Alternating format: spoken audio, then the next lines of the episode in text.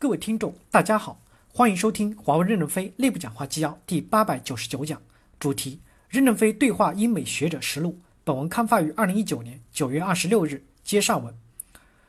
主持人提问：任先生也愿意签署无后门协议，这也是您在探索的，跟一些欧洲国家在探索的，请您再解释一下最新的进展。任正非回答说：第一点，三十多年来已经证明了我们做一些事情的确是没有什么恶意动机的。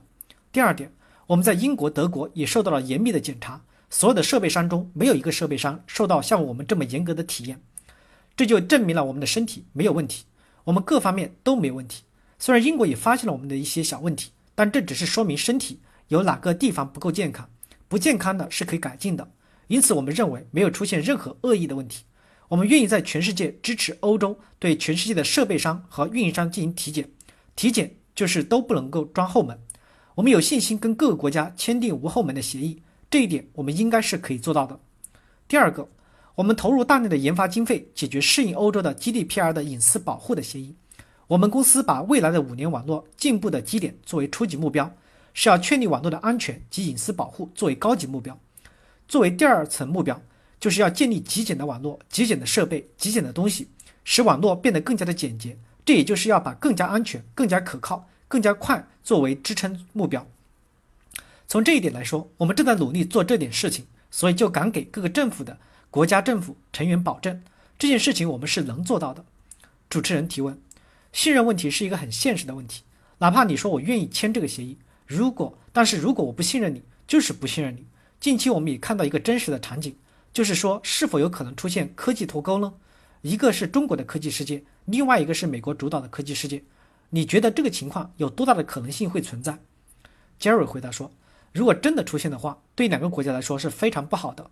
就像任总讲到的，如果只讲五 G 的话，就是欧美之间曾经发生过的事情又可能重演一遍。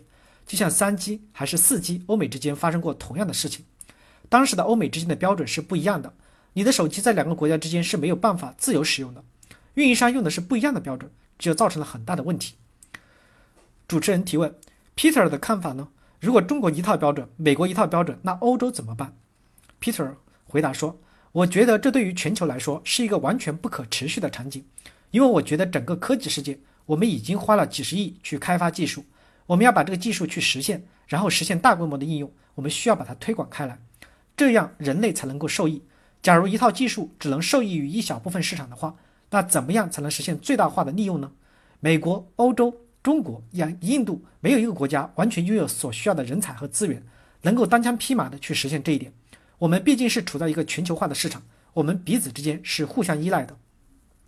我觉得政客可能没有意识到这一点。我觉得在我们整个全球化的发展过程当中，所有的市场都是相互依赖的。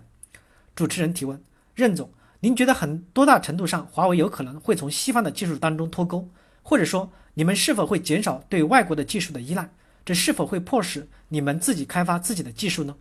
任正非回答说：“因为火车最早的时候有窄轨、宽轨和标准轨，从而给这个国家的运输带来了很大的不方便，对工业社会的发展产生了一定的限制。通讯行业也是一样，三 G 有三个标准，四 G 有两个标准，大家觉得这些标准的不同给社会带来了麻烦，为此复制的成本也很高，因此五 G 才只产生了一个标准。五 G 的一个标准是上百个国家的数千个乃至数万个科学家。”经过二十多年的大讨论，最终才产生了统一标准，这才让全世界在一个标准的构架下实现未来的连接。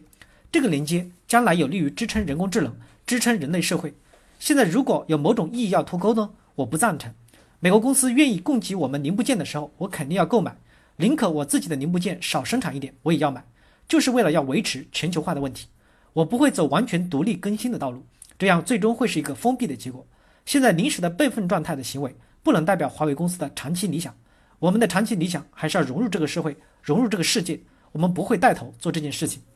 现在美国公司不断的改变，开始对我们恢复供应，我们是很欢迎的，我们是很高兴的，这也不会有什么嫉妒的恨的问题。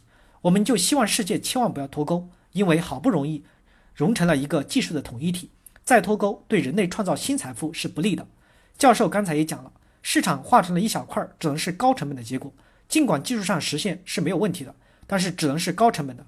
全球化的目的就是让资源充分得到利用，使优质的服务能够降低成本，让七十亿人民受益。这应该才是我们的奋斗理想。划江而治、划块经营不应该走向这样的行为趋势。感谢大家的收听，敬请期待下一讲内容。